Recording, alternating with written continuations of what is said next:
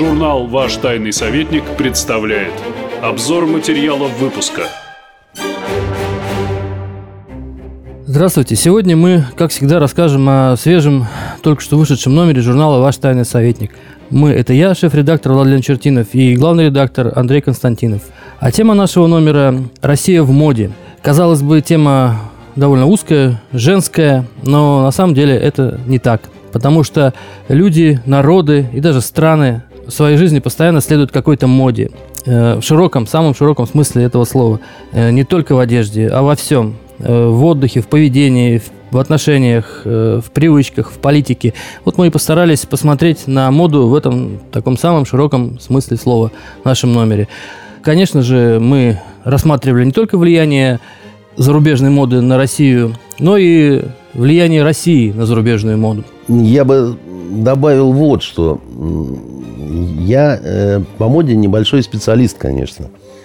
И сам по себе я человек не шибко модный, да, но э, я как-то давно пришел э, к мысли, что э, если увлекаешься историей, то очень важны детали.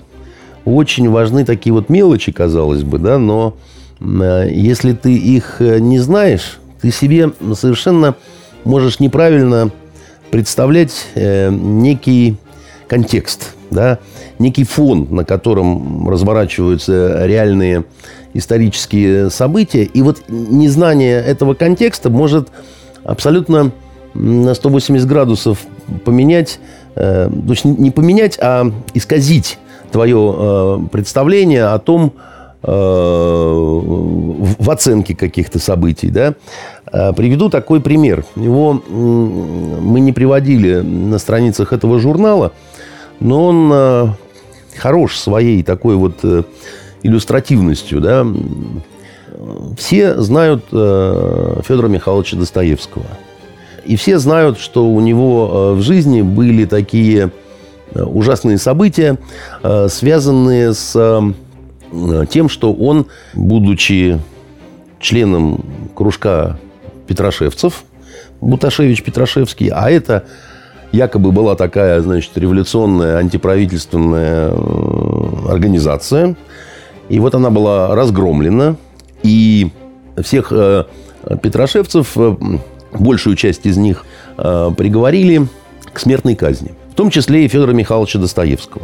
И вот их разделили на несколько партий. Да, значит, первую партию во главе с самим Буташевичем Петрошевским уже подняли на эшафот – а Федор Михайлович, он стоял во второй партии, да, вот э, с, в этих балахонах, да, э, ждал, что вот когда казнят э, первую партию, ну, придет его очередь. Он эти свои переживания человека, приговоренного к смерти, потом изложил в романе «Идиот», причем неоднократно возвращался к этой истории.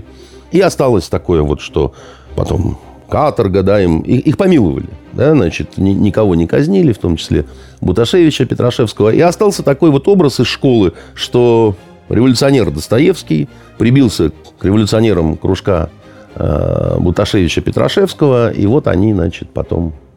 Много позже я узнал, что представлял из себя э, кружок Буташевича Петрашевского. И это в корне изменило мой взгляд вот вообще на всю эту историю, и в том числе на, в какой-то степени на личность э, Достоевского. Дело в том, что э, Буташевич Петрашевский, он был из очень интересной такой семьи. У него отец, если мне не изменяет память, был лейб-медиком императорским. И он был человек богатый. И сам Буташевич Петрашевский, он был домовладельцем. Он владел доходным домом, да, а мода тогда была в Петербурге на разные кружки, салоны, сборища и так далее. Огромное количество сект было в Петербурге в то время, да, там, причем самых разных каких-то. И участвовали в этих вот кружках и сектах далеко не только какие-нибудь темные крестьяне, раскольники, какие-нибудь там хлыстовцы, так сказать, или жидовствующие, да, или скопцы, но вполне себе такие, такие образованные чиновники, офицеры и ну, кто угодно совершенно. Так вот, а, у Буташевича Петрашевского был такой модный салон, где они занимались э, всякой дрянью, я бы так сказал, да, значит, там в огромных количествах э, алкоголь потреблялся, все время заказывались проститутки, и э, люди э, что-то там нюхали, что-то курили, э, вели какие-то действительно странные разговоры. В общем-то, правительству, по большому счету, это было ну, совершенно не опасно. Э, ровно как и вот личность Буташевича Петрашевского, она тоже опасной не была, потому что у него были привычки, ну, прям так скажем, с закидонами и очень такие созвучные э, сегодняшнему времени. Он, например, любил наряжаться в женское платье и в таком виде приходил на церковную службу в Казанский собор. А поскольку э, у него была окладистая борода, то он ее прикрывал веером.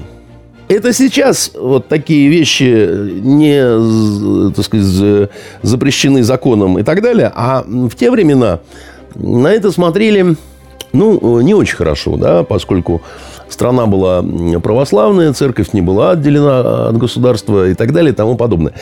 Поэтому, когда, значит, вот накрыли всю эту лавочку, и начали вот руками трогать, да, и вот эти вот платья, и вот эти вот э, э манеры, их времяпрепровождения, да, долгое время не знали, что делать, а потом решили хорошенько пугануть, потому что просто так оставлять, значит, без внимания государственного все это хозяйство э, считали неправильным.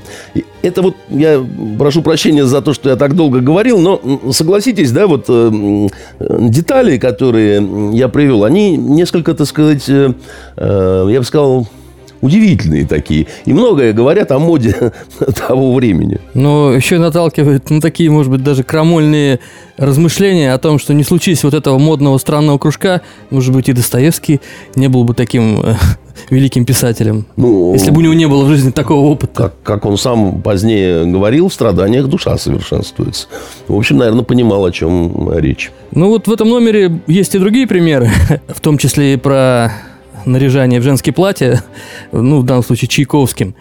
А, в принципе, вот меня всегда что-то да удивляет. Э, всегда подготовка номера – это какое-то вот исследование. А, и всегда находится что-то, что вот как-то переворачивает твой взгляд на привычные вещи. А, в данном случае мне вот пришлось сделать такой парадоксальный вывод о том, что мода на балы и вообще мода наряжаться на балы она усиливала социальный гнет в России, э, потому что каждый полов было много, каждый раз э, нужно было наряжаться дамам в, в новое платье. Это за этим строго следили. Там при Елизавете даже печать ставили на платье при входе на бал. И не дай бог ты снова явишься с этой печатью на следующий бал. А это же были колоссальные траты на эти бальные платья. Балы шли весь сезон, там, с весны, с осени до весны. В некоторых семьях было несколько дам, там э, могла быть жена, могла быть дочка, несколько дочерей. И вот представьте, э, значит, одна поездка на не самый роскошный бал в 1830-е годы стоила 130-150 рублей. В пересчете на наши деньги это 100 тысяч рублей. А примерно половина этой суммы уходила вот как раз на платье. Это мы говорим сейчас про одну даму, не про нескольких. Остальное тоже э, влетало в копеечку, там головной убор, укладку надо было сделать, экипаж нанять, если не было своего, украшения какие-то на оголенную шею надеть. Так вот, крепостной в то время, для сравнения, крестьянин платил оброк барину 5-15 рублей в год. Так что получается, что 10 годовых оброков уходило на выезд одной дамы на бал, на один только бал. И это самый, скажем так, простенький бал, потому что если это был бал у императора, то пла- платье уже не могло стоить 75 рублей, оно уже начиналось от 500 рублей. И, естественно, э, многие мужья, отцы не могли себе позволить таких трат. Вернее, они могли себе позволить, но это влекло неизбежно как раз усиление того самого социального гнета. А знаешь, как они выкручивались из вот этой ситуации? А, дело в том, что новое платье, оно действительно очень дорогое.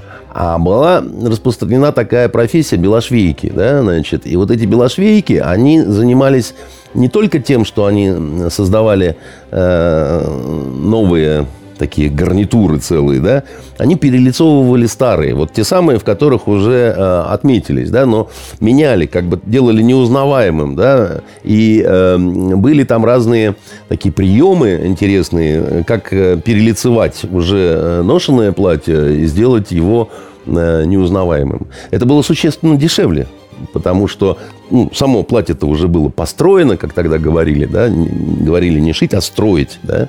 Ну, и труд Белошвейк тоже стоил денег, понятное дело. Да-да-да, просто я к тому, что все-таки с нуля э, сделать э, гарнитур, да, и переделать, так сказать, это... Э, Там еще была градация, потому что для каких-то случаев можно было входить в платьях уже таких попроще, а где-то вот реально очень строго за этим следили. Ну, следили, кстати, не только за тем, чтобы два раза не являлась дама на бал в одном платье.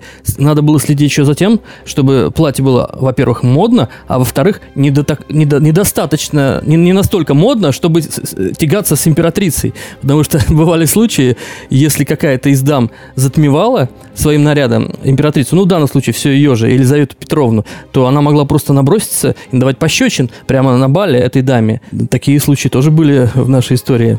Ну, самодержавие, что да. ж поделаешь. Да? Вот мы и изучаем эти язвы самодержавия в номере про моду.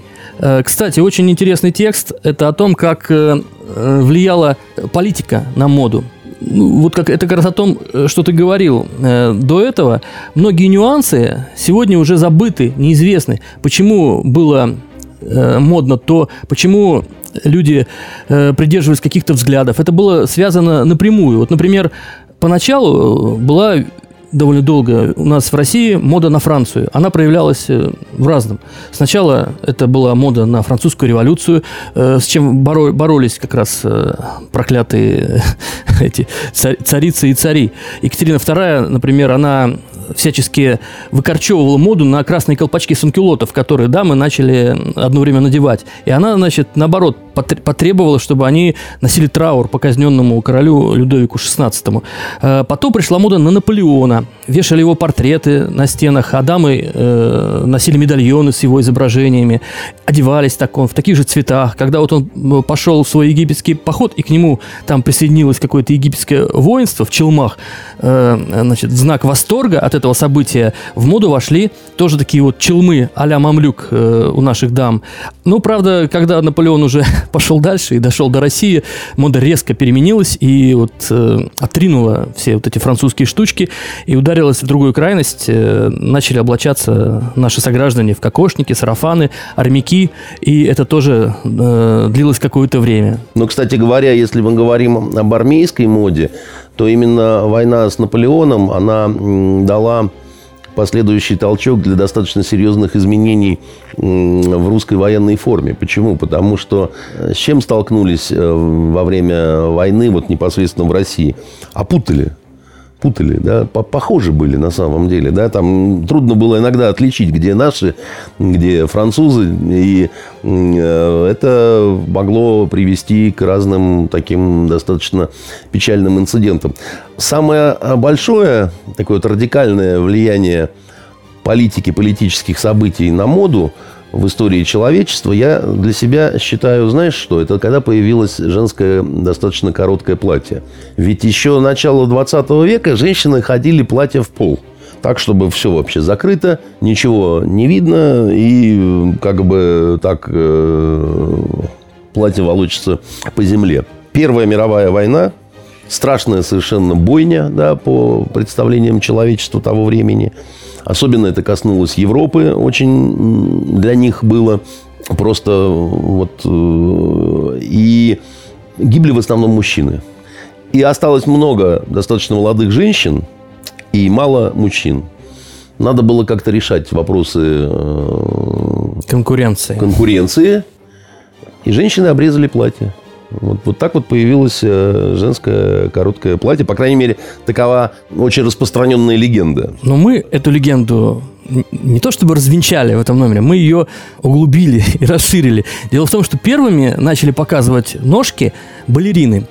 И мы рассказываем как раз о балете как искусстве, которое во многом обязано не столько э, там, искусству танца, сколько одежде. Потому что именно балерины начали первыми показывать ножки. Много чего позволялось там на балах. Открывать плечи, там, шею, даже частично грудь. А вот ножки, они были табу на протяжении столетий.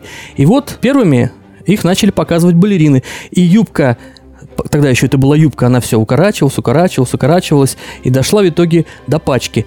И бешеной популярностью стал пользоваться балет. Вот с этими реформами. Есть свидетельства, там масса, мы их приводим.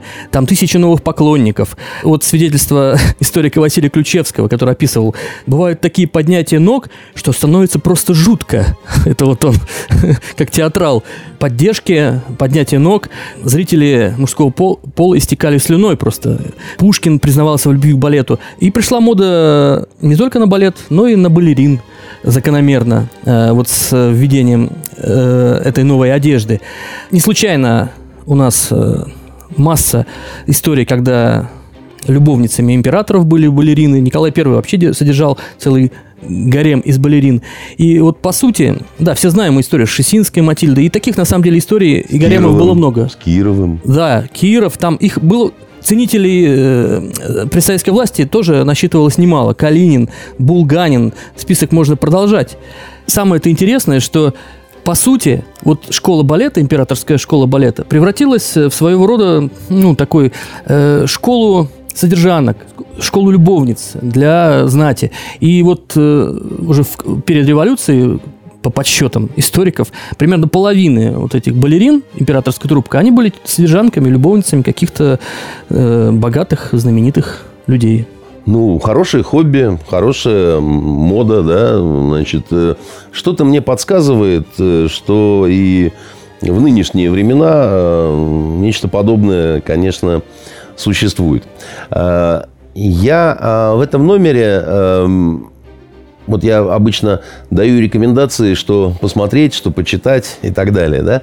А в этот раз я три фильма рекомендовал к просмотру, имея в виду, что они э, касаются вопросов, связанных с модой. Конечно, один из фильмов его бесконечно можно смотреть, это «Бриллиантовая рука», потому что знаменитый проход Миронова брюки превращаются в элегантные шорты. Это просто вот шедевр в шедевре, да, значит, это Папанов с записной книжечкой, который там, значит, сидит. Это, это очень тонкая ирония, но, тем не менее, там зафиксировано, скажем так, вот э, советская мода, отношение к этому, э, некое такое эстетство, которое э, было характерно для времени оттепели. А второй э, фильм, э, который я рекомендовал вот с уклоном на моду, он, может быть, нек- некоторым покажется неожиданным. А это фильм Леозновой «17 мгновений весны». И вот, казалось бы, где «17 мгновений весны» и где, значит, какая там мода. А там очень интересно. Дело в том, что костюмы, которые э, там...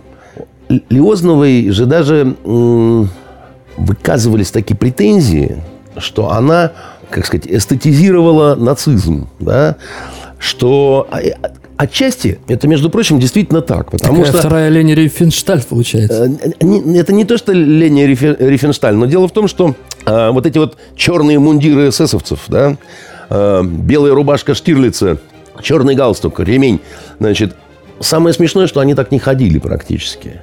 И рубашки у них были коричневые. Да? И э, если вот так вот, ну, действительно посмотреть на вот образцы э, того времени, то вот это все очень по мотивам называется. Да? И она э, сделала так, так, так, ну, как сказать, она сделала более ярким, что ли, таким вот, более, более таким вот выпуклым каким-то. Очень э, специально подбирала красивых молодых людей, да. Говорят, чуть ли не курсанты это были наших военных училищ. На них вот это все надевалось. Значит, они там лихо щелкали э, каблуками. Э, знаменитая шинель э, Шелленберга с белыми отворотами, да, она специально шилась в центральном ателье советской армии, хотя он меньше минуты в этой шинели был на вот был в этом в этом фильме, и она фактически придумала такую киношную моду, вот этого киношную эстетику Третьего Рейха. На, на полном серьезе. Пересмотрите вот это все, да. Это же как, как сидит, как это все сверкает. Я потом э, даже помню свои какие-то впечатления от других фильмов, иностранных каких-то, да, где вот тоже там время Третьего Рейха. Я думаю, какие дураки, почему у них неправильная форма, да, значит. Почему они так не модно одеты? Почему они так не модно выглядят, да, почему это все вот ну, совершенно не, не, не так сияет. И третий фильм, я нескромно предложил э, посмотреть первые 15 э, серий «Бандитского Петербурга», потому что там замечательный совершенно художник по костюмам умудрился, он, он, что, дело в том, что снимался «Бандитский Петербург» в 99 году, вышел в 2000 А речь шла о, о событиях 92-93 года. Так вот, в 92-93 году мода была совершенно другой, не такой, как в 99-м. Уже сошли все эти малиновые пиджаки, спортивные костюмы, кожаные куртки, да, это уже все было не актуально. И, оказывается, я не знал, но воссоздавать моду, которая была 7 лет назад, значительно сложнее – чем ту, которая была 50 или 100 лет назад. Потому что про ту, которая была век назад, никто не помнит. Да? Для всех это ну, что-то такое. Вот что не сделай, какие ошибки не допусти, тебе все простят, тебе это с рук сойдет и так далее. А ту все помнят хорошо. Она, она, она вот такая живая еще. Да? И, и, и любой, любой промах, он будет сразу, сразу же заметен, сразу же воспринят как-то и так далее и тому подобное. Так вот, в бандитском Петербурге гениально совершенно было воссоздано недавно ушедшее время. А, из этой оперы еще у нас такой один знаковый материал, он даже вынесен на обложку, называется «Кремлевский гламур». Мы разбираем моду советских руководителей. А, и, опять же, этот разбор, на мой взгляд, позволяет сделать далекущие выводы вообще о советской стране, о ее судьбе даже. Потому что вот поначалу можно обратить внимание, это было время таких аскетов, э, вождей. Мы рассматриваем знаешь, моду я, вождей. я бы с тобой поспорил в отношении Троцкого, потому что Троцкий, он, конечно, в каком-то смысле себя как делал, в том числе одеждой. Потому что вот эти его инспекции на фронт, где он весь в коже или, так сказать, в каких-то френчах, которые для него шили и так далее. Это такой а-ля аскетизм все-таки. Да. Ленин, он не очень обращал внимание на э, свои костюмы и так далее. Но вот Троцкий, он был, конечно... Так, может, этим он и выбивался, и злил своих соратников? Ну, он очень много чем злил, конечно. Не, не только этим, но, но, но это его отношение к своему внешнему виду, к себе. И к себе, счете. в принципе, да. Он, он был очень любвеобилен, он очень... Э, он под конец жизни уже совсем не молодой, умудрился в Мексике роман завести э, с женой хозяина дома, где он значит, э, проживал, где его убили. Да? Он стремился вот так вот выделяться и так далее. Э, Сталина он, конечно, и этим злил тоже, потому что Сталин, как мы помним, он вел свой особенный такой вот э, тренд, такую вот э, мягкие сапоги. Френч. Френч в стоптанных сапогах и ушел из жизни, что да, называется. И в да? потертом в этом своем френче, да. Да, но это был стиль, который он вот так вот задал, так сказать. Потом этот стиль копировали и китайские товарищи, и э, корейские до сих пор, кстати говоря. Ну, вот интересно то, что, да, поначалу и Ленин очень скромно одевался, если мы говорим о первых лицах, и Сталин, и еще Хрущев даже, как-то один из э, ответственных за его гардероб, его слова приведены, вспоминал, что он носил такие кальсоны на веревочках и сатиновые трусы, что их было даже стыдно сдавать в стирку. Это о Хрущеве. А вот дальше э, начался, собственно, застой. А с чего начался застой? А с того, что, э, возможно, Брежнев уже позволял себе быть модным и носил заграничные костюмы. Первым из генсеков надел солнечные очки, стал отдавать предпочтение заграничной одежде. И вот не с этих ли самых послаблений самому себе начались и эти самые привилегии. В ГУМе тогда открыли э, сотую секцию для номенклатуры. Такая же была и в гостином дворе, там, если мне не изменяет память, называлась она Брежнев, голубой кстати зал. говоря, обожал замшевые куртки. Какую-то куртку, вот мы даже пишем, он выпросил у американского, правда, она была не замшевая, а э, меховая, президента Форда во время визита. Ну, в общем, модник был еще тот. А дальше это все только усиливалось. Ну, Горбачев, допустим, его не назовешь За, модником. В защиту Брежнева скажу единственную такую вещь, да. Из всех наших э, руководителей, да, почему у меня очень большие симпатии к Брежневу, э, несмотря на то, что он вот под конец жизни превратился не в модника, а в такого шамкающего, уже мало что соображающего старца – Дело в том, что он был все-таки настоящий фронтовик. вот много мы смеялись над этой его малой землей, да, и понятно, что он был э, замполитом, но дело в том, что он по-настоящему все равно был на этой малой земле, по-настоящему был под снарядами, по-настоящему под разрывами ложился в грязь, и он... Потом он пообвешался золотыми звездами, да, и Наверное, это не соответствовало реальным его эм, э, воинским заслугам, но был один момент. У него был э, орден Красной Звезды, полученный им вот тогда за малую землю, э, вот когда он еще даже генералом не был, да. А Красная Звезда – это особое отношение к этому ордену у фронтовиков, да. Ну, это как такой вот маркер, что ли, был, да. И у Брежнева было особое отношение к этому ордену. Он очень гордился именно вот этой своей красной звездой. Настолько, что а, он, допустим, не в парадном мар- маршальском мундире, да, а просто в обычном пиджаке, колодка, да, вот у него, там, звезды, колодка ордена медали большая, да, и отдельно привинчен орден Красной Звезды.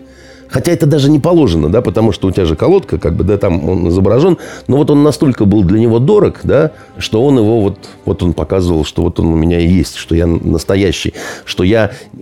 Потому что остальные, да, они не были. Вот Хрущев был, конечно, на фронте, но он был членом военного совета, и понятно, что э, в такой должности человек, он, э, ну, под пулями в атаке, так сказать, э, не ходил, да. Тогда тем, для меня тем более странно, если человек так э, ценит и правильно ценит этот фронтовой орден, почему же он потом-то начал на себя вешать все подряд? Мне кажется, что это такой пошел вот вариант у него немножко слабоумия уже, когда, когда, когда он не, не мог сдерживать свои какие-то вот эти вот уже инстинкты, что ли. А, а поначалу он все-таки был другим. И говорят, он был очень добрым человеком. И, ну, вот как как человек он был очень даже неплохой, как говорится. Да? И говорят, он очень против был э, входа наших войск в Афганистан. И как раз потому, что хорошо знал, что такое война вот в ее земляной такой вот э, форме. Ну, конечно, впечатляет вот в этом ряду, который мы выстраиваем в журнале наших советских лидеров, ну и российских, вплоть до нынешнего нашего руководителя. Э, впечатляет, конечно, что первым, по сути, кто в открытую стал носить смокинги и зарубежные костюмы, это стал ну, Борис Николаевич Ельцин, который начинал свое, свое восхождение в высшую власть с борьбы с привилегиями. А Владимир Владимирович Путин тоже проделал большой путь э, от костюмов, которые ему так не очень шли, э, там брюки, может быть, были где-то коротковаты, а до итальянских костюмов э, Бриони. Это его любимая, судя по всему, фирма, но как патриот страны Владимир Владимирович Бирки снимает он снимает их как бывший сотрудник разведки. Я тебе скажу по секрету, что а, в разведке есть такая фишка. Бирки снимаются со всего, что у тебя есть. То есть, вот э, джинсы все обрезанные, значит, э, э, белье, рубашки. А смысл какой в этом глубокий, глубокий заложен? Это такая привычка вообще просто вот уже потом становится, когда особенно человек уходит уже вроде бы. А изначальный смысл в любой вещи можно восстановить э, что, откуда, как, чего. Ну, и отсутствие каких-то бирок, оно ну, затрудняет, скажем, систему поиска. Э, если, допустим, где-то э, обнаружили тело в, Не дай бог. в вещах, а, а бирок нет, понимаешь? И документов нет. И наколок нет э, татуировок на теле. И, и никаких особых примет тоже нет. Поэтому есть вот такой вот и еще пальцы момент. отрублены. Да. И пальцы могут быть отрублены. Э, конечно, мы еще... На Востоке э, палестинцы держали сеть такую магазинов, э, называлась «Саммит». Так вот, там торговали вещами с полным отсутствием э, вот этих марочных бирок. Их просто не было. Вот. Они, скорее всего, были похищены из разных мест, но продаются джинсы и джинсы, так сказать. Очень похожи на Levi's, но ни одной бирки нету. Есть еще у нас такая э, забавная подборка в номере э, о людях, которые вот не боялись бросать вызов трендам, моде и отчасти переделывали даже эту моду под себя. Ну, вот одним из них, например, был Лев Толстой, который отказался в каком-то возрасте уже от фраков, там, жилетов, галстуков и заменил их свободными штанами и длинной рубахой почти до колен, которая теперь известна как толстовка. Вот. А зимой э, носил валенки, бурки из тонкого фетра, подбитые войлоком. И в таких вот валенках его однажды даже выгнали из консерватории, куда он пришел на концерт музыки Чайковского, организованный в честь Толстого. Но потом вернули. Над ним очень издевались, э, причем издевались не только э, словесно, но были множество карикатур на Толстого. Э, по тому времени, когда вот он э, был еще жив. И одна из, тех, из этих карикатур, э, она изображала Толстого как раз вот в этой рубахе до колен, в лаптях, значит, и такой его лакей, управляющий в ливрее, в европейской одежде, господин граф, ваше сиятельство пахать подано. Там, значит, и, и э, видели в этом такое вот, ну, э, что вот граф э, пашет в крестьянском э, ну, ханжеством отдает. Вообще, ханжество Толстого – это не секрет, как бы, для, э, в том числе и литературных критиков. Но да, он действительно любил вот так вот э, эпатировать, скажем. Ну, вот еще есть такие деятели, которые тоже э, вроде бы эпатировали, не боялись выглядеть супер немодно. Это, например, вот Есенин, который читал стихи в лаптях там, и какой-то шелковой косоворотке. Маяковский, э, желтые там кофти свои знаменитые, сшитые из шторы. Бантом, да. И пучок редиски вставлен там в петлицу. Но это только поначалу. По мере того, как к ним приходила слава, в том числе и благодаря этим выходкам, они вполне себе уже э, одевались цивильно, переходили на дорогую одежду, там, на какие-то цилиндры, смокинги. То есть э, это своего рода э, был не, не вызов, а маркетинговый ход. Зачастую то, как одевался Есенин, все-таки было связано с тем, насколько он пьян э, в данный момент времени. Поскольку пил он э, самоварами, в прямом смысле, кстати говоря. И э, я очень помню, э, в наши студенческие годы мы пытались э, эксперимент этот э, провести. То есть мы прочитали, что Есенин пил шампанское из самовара, и накупили вот шампанского, залили в электрический самовар, потом долго думали, он его кипятил или нет. Или пил просто вот, значит, краником открывал. С дуру решили вскипятить. Вот, э, судя по всему, Есенин все-таки не кипятил шампанское и пил его холодным. Э, собственно, в номере много чего еще есть, как всегда, и не только о моде. Э, ну, в том числе, например, у нас есть большое интервью, посвященное 25-летию начала Чеченской войны. Ну, довольно серьезная тема. Традиционные рубрики, в том числе, например, замечательный текст о фильме самая обаятельная и привлекательная, написанная Игорем Шушариным. Меня удивила эта история тем, что, оказывается, фильм хотел запретить не кто-нибудь, а Борис Николаевич Ельцин из-за фразы вот этой, которая там прозвучала, «Ты что, с Урала?» уничижительная. А он в то время был руководителем Свердловского обкома. Так что для тех, кто не интересуется модой, в нашем журнале тоже много чего есть почитать. Читайте журнал. Э, он э, получился очень легким таким, приятным, и э, найдете там для себя много интересного и мужчины, и женщины. И, в общем, школьникам и детям тоже это разрешается. Да, плюс 12. 12 плюс. Спасибо. Спасибо, до свидания. Журнал «Ваш тайный советник» представляет обзор материалов выпуска –